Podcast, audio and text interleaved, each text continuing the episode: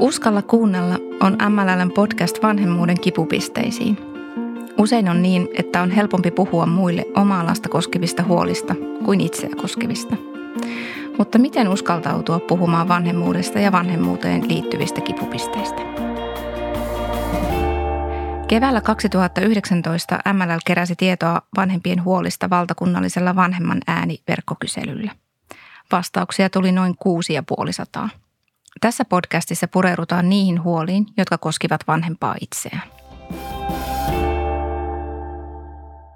Kyselyn mukaan vanhemmat ovat huolissaan omien tunteidensa hallinnasta.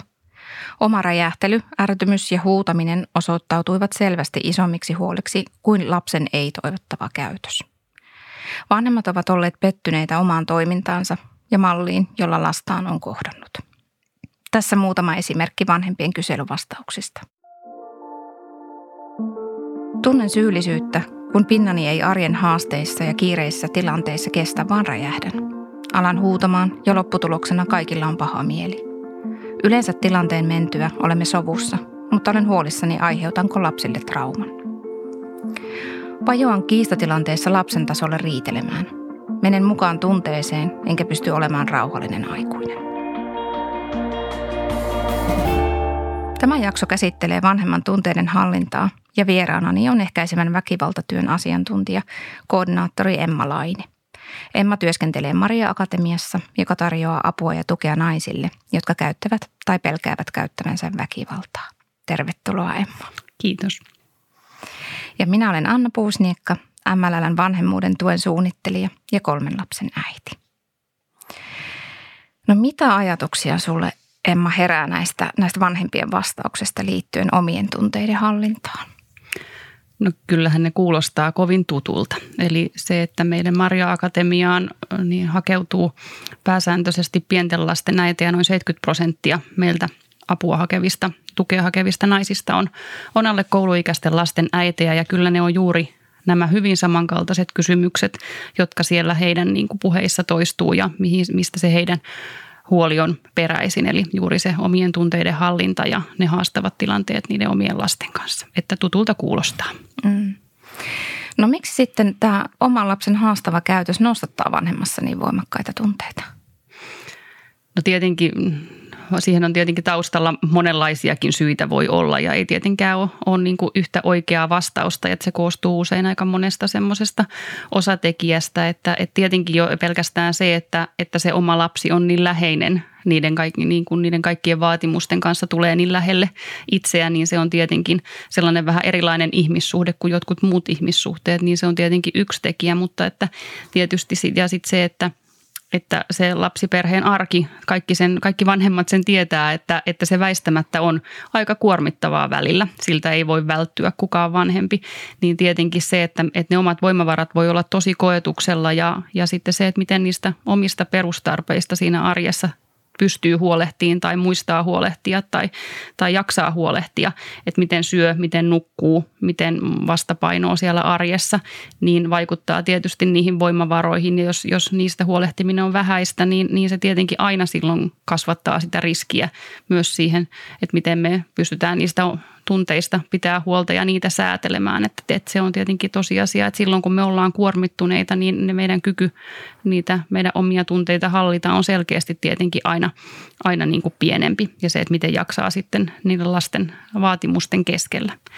Ja sitten tietysti yksi semmoinen tärkeä tekijä, ja mitä meidänkin työssä painotetaan, että olisi tärkeää myös sitten pysähtyä tarkastelemaan, niin on se, että miten siellä omassa kasvuhistoriassa on tullut kohdatuksi, että, että, että meissä kaikissa vaikuttaa – se meidän oma kasvuhistoria ja, ja millaisia vuorovaikutussuhteita siellä on ollut.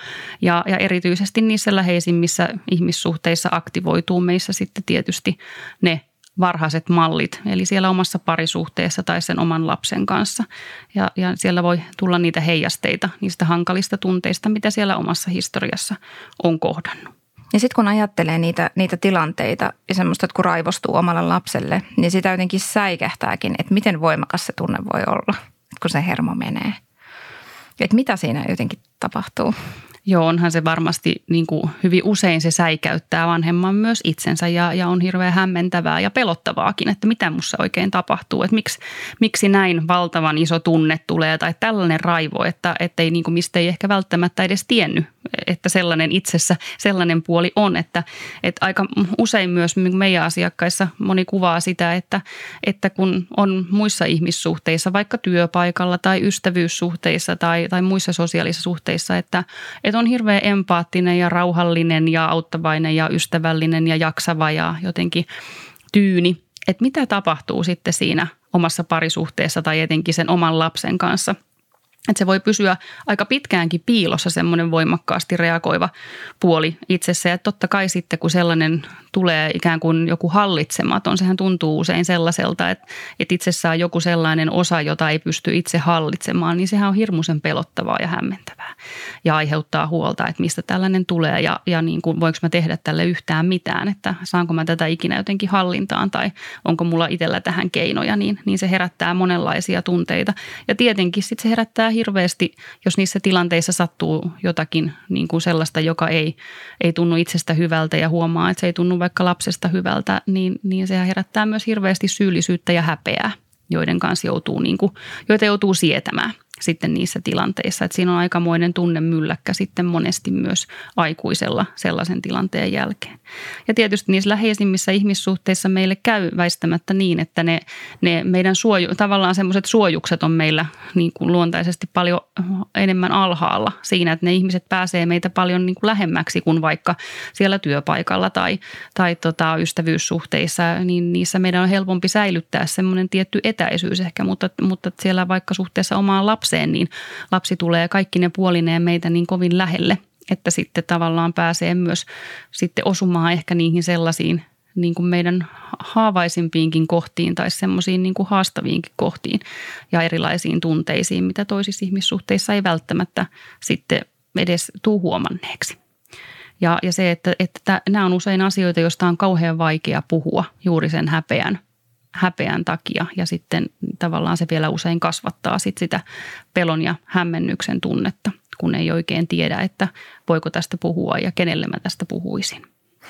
Ja mietin just tota häpeää, että, että kun sen vuoksi se asia voi olla tosi vaikea ottaa puheeksi kenenkään kanssa, niin myös toisaalta se, että, että niin kuin ammattilaisenkin esimerkiksi neuvolassa voi olla vaikea ottaa tällaista asiaa vastaan vanhemmalta, joka uskaltautuu puhumaan.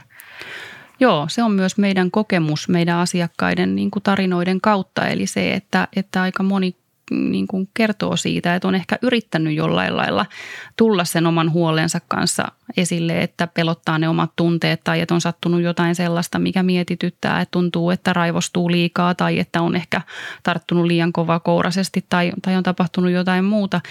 Ja, ja moni kuvaa sitä, että voi tulla ohitetuksi sen huolensa ja sen tunteensa kanssa. Eli tavallaan, että hirmu helposti sitä me ammattilaisetkin voidaan haluta selittää pois. Eli, eli se, että voidaan sanoa, että no, että no kaikille sellaista tapahtuu tai että sä oot vaan niin väsynyt, että, että se on ihan ymmärrettävää. Ja mä itse ajattelen niin, että, että siellä on varmasti tarkoitus hyvä, mutta, mutta sitten tavallaan se voi toimia myös sellaisena kokemuksena, että en tule kuulluksi tai että tästä ei saa puhua tai mua ei oteta todesta, jolloin sitten voi tulla se ajatus, että mä en kerro tästä enää kenellekään uudelleen.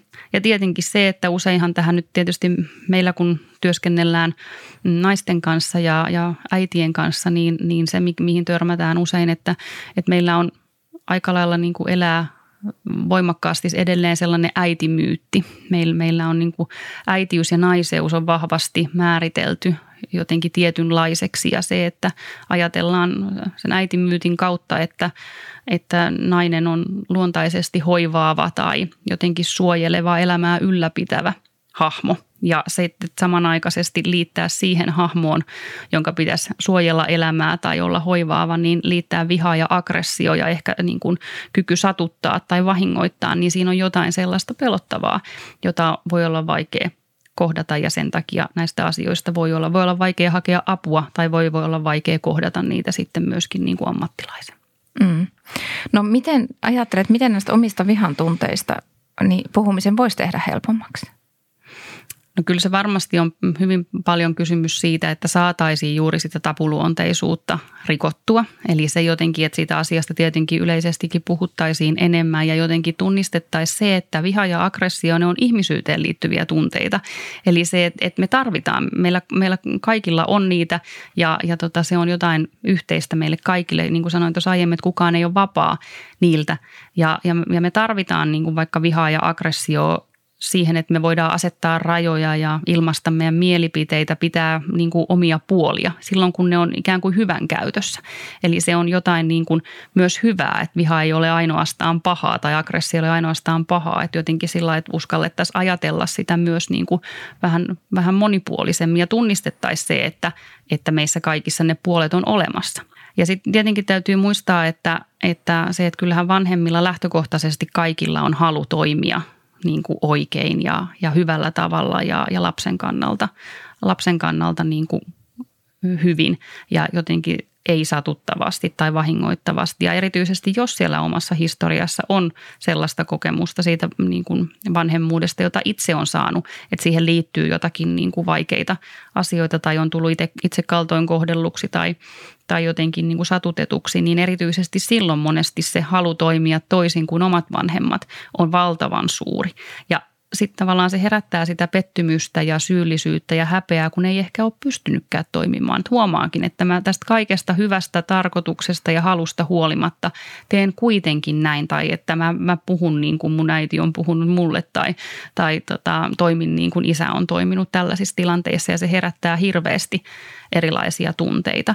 Mutta mä ajattelen, että että jotenkin se, että kun niistä voitaisiin puhua enemmän ja, ja juuri sen kasvuhistorian merkityksestä ja, ja siitä, että, että sit niille asioille on mahdollista myös tehdä jotain. Että se ei tarkoita sitä, että vaikka, vaikka ähm, on sitä kokemusta itsellä ja huomaa toimivansa niin, niin, niin se on jo tärkeä asia, että tulee tietoiseksi siitä, että, että toimin tällä lailla. Ja sitä kautta voi mahdollistua sitten myöskin se, se muutos ja voi lähteä tekemään erilaisia äh, valintoja, kun tunnistaa ja tunnustaa sen, että hei, että nyt nämä on mulle ongelma ja, ja tämä ei tunnu hyvältä ja tätä mun täytyisi vähän nyt niin kuin tutkia tarkemmin, että mistä tällainen, tällaiset hankalat tunteet mussa oikein kumpuaa.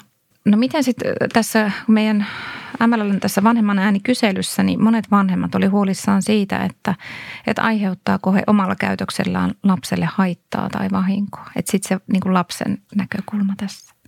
Ja se on tietysti kauhean tärkeä näkökulma ja mä ajattelen, että silloin jo kun asettuu vanhempana pohtimaan sitä, että onko tämä mun käytös vahingollista tai, tai pitäisikö mun toimia jotenkin toisin, niin silloinhan jo tekee tärkeää työtä. Eli se, että silloin on jotenkin jo havahtunut pohtimaan niin kuin sitä asiaa ja ja, ja tota, kiinnittää siihen asiaan niin kuin huomioon sen sijaan, että vain toimisi ajattelematta sitä asiaa. Että, että se on jo, täytyy muistaa, että se on jo tärkeä asia, että on havahtunut siihen ja lähtee miettimään. Mutta tietysti ja sen, senhän määrittely on aika vaikeaa, että, että mikä aiheuttaa sitten vahinkoa ja, ja pitkässä juoksussa niin kuin tuo ongelmia mukanaansa. Että, että tietysti sellaista, sellaista on vaikea sanoa että koska se muuttuu vahingolliseksi, mutta ehkä tietenkin ensinnäkin se, että voi lähteä tarkastelemaan sitä, että mitä se väkivalta itselle tarkoittaa, että tunnistaako sitä ilmiöä siinä omassa elämässä ja omassa toiminnassa. Tai aika useinhan me katsotaan sitä semmoisen melko kapean luupin kautta, eli se, että se on se fyysinen väkivalta,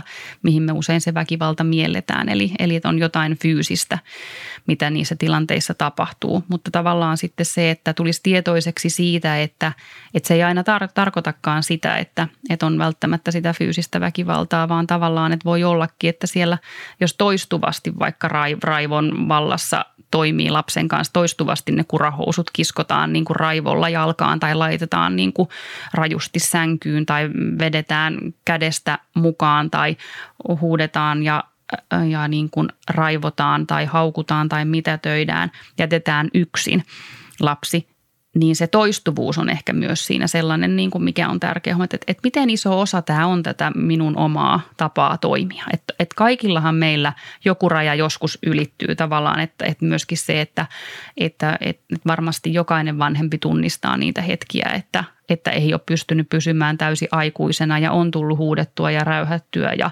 suututtua ehkä niin kuin turhan paljon tai oltua jotenkin niin kuin – toiminut jotenkin haitallisesti, mutta se, että juuri se, että, että onko se kuinka toistuvaa. ja millaiset mittasuhteet se saa, millaista reaktioa se vaikka aiheuttaa siellä lapsessa. Että, että, onks, että, että se on eri asia, että lapsi pahoittaa mielensä siitä, että häntä rajataan, kuin se, että lapsi vaikka pelkää. Että jos vaikka huomaa aikuisena sen, että, että kun korottaa ääntänsä tai toimii jollain lailla, että se herättää lapsessa vaikka niin kuin pelkoa tai sellaista vetäytymistä tai, tai jotain epävarmuutta, niin voi pysähtyä miettimään, että, että hetkinen, että onko tämä jotenkin niin kuin tullut tavaksi tai, tai osaksi niin kuin sitä omaa toimintaa ehkä vähän turhan paljon. Ja tuossa puhuitkin just tästä, että miten tärkeää on ensinnäkin se, että havahtuu, hmm. että alkaa, alkaa miettiä tätä asiaa. Mutta sitten miten niin kuin vanhempana voi käytännössä, miten voi, tai mitä voi tehdä, että oppisi hallitsemaan niitä omia raivon tunteita. Lähtee vaikka ensin tarkasteleen ihan sitä perusarkea, että miten ne palikat siellä, siellä niin kuin on asettuneet. Eli se, että miten syö, miten nukkuu, onko siellä jotain vastapainoa siellä arjessa, onko niitä hengähtämisen hetkiä vai onko se koko ajan tavallaan se, että, että ne omat voimavarat menee niin kuin siihen, siihen suorittamiseen, että selviytyy niin kuin siitä päivästä ja ne omat tarpeet jää koko ajan toistuvasti – sitten tietenkin sen tarkastelu, että millaisia ne vaatimukset sitä omaa arkea kohtaan on ja itseä kohtaan ja siihen vanhemmuuteen liittyen. Että miten, mitä ajattelet, että millaista sen arjen pitäisi olla? Et koska se, että, että tota, aika usein voi olla niin, että että siihen arkeen onkin niin kuin laatinut aika va, niin kuin, niin kuin tiukat raamit. Eli se, että ajattelee, että sen arjen täytyisi niin kuin toteutua tietynlaisena tai vanhemmuuden täytyisi olla tietynlaista ja erityisesti tietysti silloin, jos on se halu toimia vaikka toisin kuin miten siellä omassa lapsuudessa on, on omat vanhemmat toiminut, niin silloin joskus käy niin, että ne raamit tulee aika tiukaksi ja, ja ne vaatimukset itseä kohtaan ja sitä arkea kohtaan, niin kasvaakin aika suuriksi. Ja kun tiedetään se, että eihän kenenkään meidän suorittaminen ole sellaista tasa, tasalaatuista ja tasa, että ei meillä ole käytössä samanlaista niin kuin energiavarastoa tai niin kuin mahdollisuuksia toimia samalla päivästä toiseen, vaan että jos on vaikka on, on joutunut valvomaan lapsen kanssa yöllä tai on vaikka rahahuolia tai työstressiä tai itse on sairastunut tai on jotakin muuta kuormitusta, niin se on selvä asia, että silloin voimavarat on niin kuin pienemmät ja, ja silloin tietenkin myöskin niin kuin ne pienemmät asiat saa isommat mittasuhteet. Eli sitten myös se reagointiherkkyys kasvaa ja ärsytyskynnys on matalampi silloin, kun ei ne voimavarat ole balanssissa. Että tavallaan myöskin se, että, että sallii itselleensä sitä, että, että ei tarvi aina suoriutua yhtä hyvin ja, ja niin kuin tietyn riman ylittäen, vaan että toisena päivänä riittää vähempi vähempi suorittaminen ja toisena päivänä voisit suoriutua eri tavalla, kun on enemmän niin kuin mahdollisuuksia siihen. Mutta tietenkin sitten siellä pohjalla on se villakoiran ydin, eli se itsetuntemus. Eli se, että mistä ne omat tunteet kumpuaa, millainen suhde on niin kuin itsellä niihin erilaisiin tunteisiin, miten on oppinut niitä erilaisia tunteita käsittelemään ja, ja tota noin, sitä kautta lisätä sitä itsetuntemusta.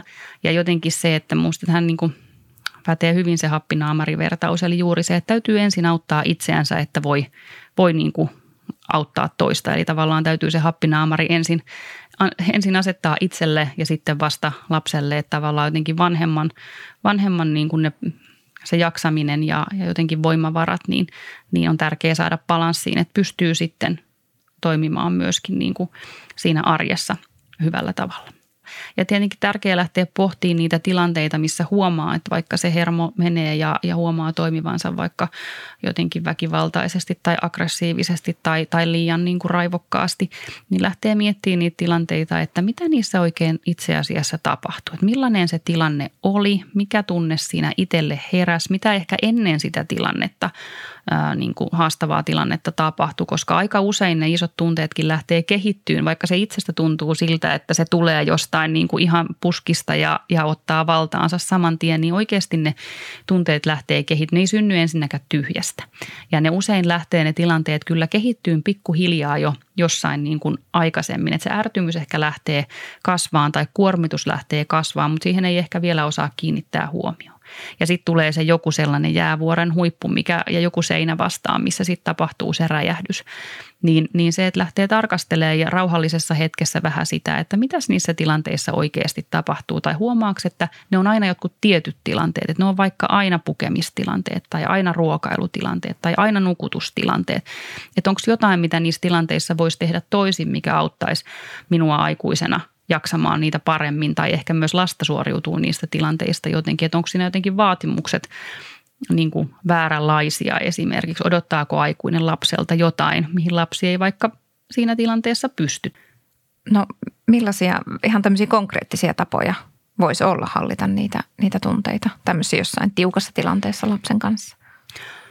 No yksi tietenkin semmoinen konkreettinen, konkreettinen keino, millä usein voi olla niin kuin vaikutusta, erityisesti tietenkin silloin, mitä varhaisemmassa vaiheessa pääsee siihen tunteeseen kiinni, niin, niin on hengittäminen. Eli se on aika sellainen perustoiminto, mitä me ei välttämättä tulla, tulla niin kuin aina ajatelleeksikaan ja se vähän unohtuu meiltä arjessa, ihan meiltä kaikilta se hengittäminen, että, että voi olla, että me ei siihen oikein kiinnitetä huomioon, mutta että, mutta meissä tapahtuu sellaisissa tilanteissa, kun meillä nousee joku ärtymys tai tunne tai me ollaan stressaantuneita tai kuormittuneita, niin meille käy niin, että me aletaan helposti hengittää hirveän pinnallisesti ja, ja se on vähän ehkä nopeata se meidän hengittäminen ja, ja se on usein meille merkki sitten meidän keholle ja mielelle, että hei nyt on joku hätätila. Ja silloin siellä lähtee meidän kehossa pumppautuun kaikki stressihormonit ja, ja tavallaan semmoinen ylivireys kasvaa, jolloin sitten käy niin, että myös se meidän reagointiherkkyys kasvaa ja, ja meidän ärsytyskynnys madaltuu. Kun taas sitten semmoinen pitkä, syvä, rauhallinen hengitys nenän kautta sisään, suun kautta ulos hetken aikaa, niin ihan fysiologisesti laskee sitä meidän kehon vireystilaa. Meidän hermosto rauhoittuu. Se on vähän semmoinen ei-hätää niin kuin merkki mm. meidän keholle. Se auttaa meitä vähän niin kuin ostamaan aikaa. Saadaan vähän sitä tunnetta katki ja sitten meidän mieli kerkiää vähän mukaan. Kun silloin kun meillä on iso tunne päällä, niin meidän mieleen ei mahdu oikein muuta. Ja, ja samalla lailla tietysti, että jollain muulla tavalla se huomioon, kun saa siirrettyä niin kuin pois siitä voimakkaasta tunteesta hetkeksi aikaa. Ei se tarvitse olla edes pitkä aika, mutta se vähän katkee. Se pahin kärki siitä tunteesta tavallaan. Se voi olla, että, että laskee kylmää vettä käsien päälle tai pesee kasvot jääkylmällä vedellä, juo niin kuin lasillisen kylmää vettä tai talvella ottaa vähän niin kuin lunta käsiin tai käy vähän siinä ulkoovella haukkaamassa pakkasilmaa tai puristaa jääpalaa kädessä tai joku sellainen aistiärsyke, laittaa voimakkaan pastillin, tosi väkevän pastillin suuhun, joka vie sen huomion hetkeksi. Oli se sitten mikä tahansa. Meillä jokaisella on tietenkin erilaiset tavat, mitkä, meihin to, mitkä meillä toimii. Niin kannattaa vähän testailla erilaisia juttuja. Että mikä on se, mikä ikään kuin vähän herättää siitä, siitä niin kuin tunteesta. Ja se huomio siirtyy hetkeksi pois, jolloin sitten tavallaan se pahin, pahin voimakkuus siitä tunteesta ehkä laskee. Eli paljon vanhempi pystyy tekemään itse. Mutta milloin sitten suosittelisit hakemaan apua tai tukea ulkopuolelta? Kyllä mä ajattelen, että aina silloin, kun itsellä jotenkin niin kuin herää huoli tai huomaa miettivänsä niin kuin jotenkin tavallista enemmän niin kuin, niin kuin sitä omaa tapaa reagoida tai niitä omia tunteita, niin mä ajattelen, että se on aina jo sellainen kohta, että riittää, että on niin kuin joku ajatus siitä, että tässä on nyt jotain, niin kuin mikä ei tunnu musta hyvältä tai että onko tämä ihan ok. Eli ei tarvi odottaa siihen, että tapahtuu jotain niin kuin konkreettista. ei tarvi odottaa siihen, että, että vaikka niin kuin tukistaa lasta tai, tai niin kuin käy jollain tavalla kiinni tai tulee joku sellainen niin kuin selkeä radikaali tilanne, joka niin kuin pelästyttää, vaan jo pelkästään se, että on huoli siitä, että niin kuin niistä omista tunteista. Tai huomaa sen, että on koko ajan vaikka niin vihane ja ärtynyt olo. Että ei tavallaan niin kuin, pystyy vielä niin kuin pitämään sen hallinnassa, mutta pelkää vähän niin kuin sitä, että koska se kamelin selkä katkee, että koska tapahtuu jotakin. Että kauanko niin kuin vielä se pinna venyy. Niin mä ajattelen, että silloin, silloin niin kuin kannattaa ehdottomasti kääntyä jonkun puoleen sen, että ettei jää sen asian kanssa yksin. Että, että tietenkin sitten, että monihan hakee sit siinä kohtaa, kun se jollain lailla kärjistyy se tilanne. Tulee joku sellainen asia, mikä sitten jotenkin niin kuin, mm, pelästyttää tai, tai herättää sen huolen niin kuin voimakkaasti. Ja ne on usein tietenkin sellaisia tilanteita, että ne vaatii vähän toista ihmistä peiliksi. Että ne on ne on tota, asioita usein, kun puhutaan niin kuin tunnesäätelyn vaikka haasteista tai ongelmista, niin ne monesti on vuorovaikutuksessa syntyneitä haasteita, jolloin ne myös niin kuin sitten tavallaan kaipaa sitä vuorovaikutusta sitten myös korjaantuakseen tai muuttuakseen, eli toista ihmistä siihen. Ja, ja, ja sitten tietenkin, ja jokainen varmaan tunnistaa sen, että sitten kun itse, itsellä on joku ajatus, mitä miettii, mikä huolettaa, mitä pohtii, ja sitten kun sitä omassa päässä miettii, niin kyllähän se aikalla samaa uraa kiertää meillä kaikilla. Eli jotenkin se semmoinen niin uuden näkökulman löytäminen on hirmu vaikeaa usein niin kuin itseksensä. Eli kannattaa vaan rohkeasti puhua oman tunteiden hallinnan vaikeuksista esimerkiksi just neuvolassa tai perheneuvolassa. Ja sitten terveysasemilla on psykiatrisia sairaanhoitajia ja nämä kaikki palvelut on kaikkien, kaikkien käytössä ympäri Suomea. No miten Maria Akatemiaan voisit ottaa yhteyttä? Eli meillä on, on tota avoin linja puhelinpäivystys kolme kertaa viikossa ja sitten meillä on myös tota, naisenväkivalta.fi chat-päivystys kolme kertaa viikossa. Ja ne löytyy aina meidän nettisivuilta tai Facebook-sivuilta ne ajantasaiset päivystysaikataulut, mutta tosiaan voi, voi soittaa sinne avoimen linjan puhelinpäivystykseen tai ottaa chatin kautta yhteyttä ja, ja pääsee sitä kautta sitten päivystäjän kanssa niin kuin juttelemaan siitä omasta tilanteestaan ja siitä omasta huolestaan ja sitä, että olisiko meidän, meidän niin kuin työmuoto sitten sopiva vaihtoehto itselle.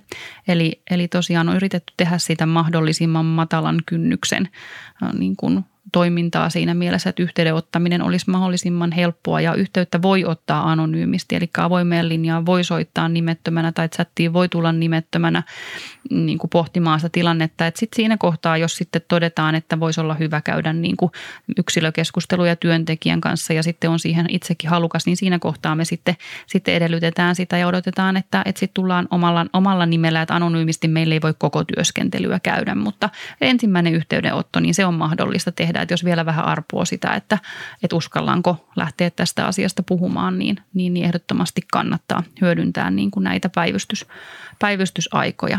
Ja sitten täältä niin kuin puhelinpäivystyksestä tai chatista niin ohjautuu halutessaan ja jos arvioidaan, että, että meidän työskentely voisi olla hyvä vaihtoehto, niin kartottaviin yksilökeskusteluihin meidän työntekijän kanssa, että se on mahdollista meillä meidän Helsingin ja Tampereen toimipisteillä kasvokkain tietenkin nyt tästä maailmantilanteesta riippuen, niin, niin, niin voidaan tehdä kasvokkain tapaamisia tai voidaan tehdä puhelintyöskentelynä tai sitten meillä on myös niin kuin verkkovälitteistä työskentelyä, että video, videotapaamisiin on mahdollisuus. Ja tämmöisiä kartottavia yksilökeskusteluja niin meillä on mahdollisuus käydä semmoinen kolmesta viiteen vähän tilanteesta riippuen, joissa sitten pysähdytään vähän sen tilanteen äärelle, että mitä on tapahtunut ja mistä on huolissaan ja millaisia ne tilanteet yleensä on ja, ja tota, minkälaista se arki on.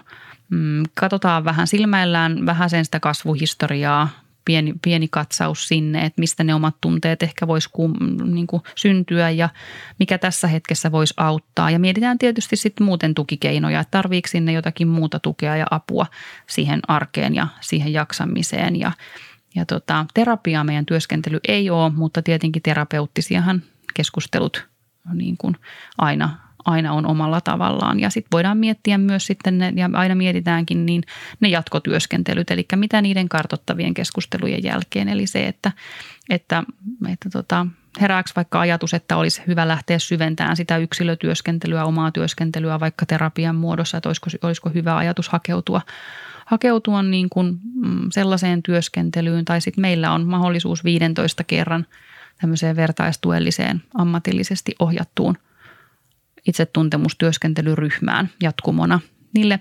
kartottaville keskusteluille. Ne arvioidaan aina siinä työntekijän kanssa sitten yhdessä sen, sen niiden keskustelujen aikana, että olisiko ryhmä, ryhmätyöskentely sitten sopiva vaihtoehto ja hyvä jatkumo niille yksilötapaamisille. Tässä tuli nyt tosi paljon tärkeää asiaa vanhemman tunteiden hallintaan liittyen. Kiitos tosi paljon Emma. Kiitos. Sinä kuulija voit kuunnella myös muut Uskalla kuunnella podcastin jaksot ja tutustua MLLn vanhempainnettiin, josta löytyy lisää tietoa ja tukea vanhemman arkeen ja tiukkoihin tilanteisiin. Vanhempainnetin löydät osoitteesta www.mll.fi kautta vanhempainnetti.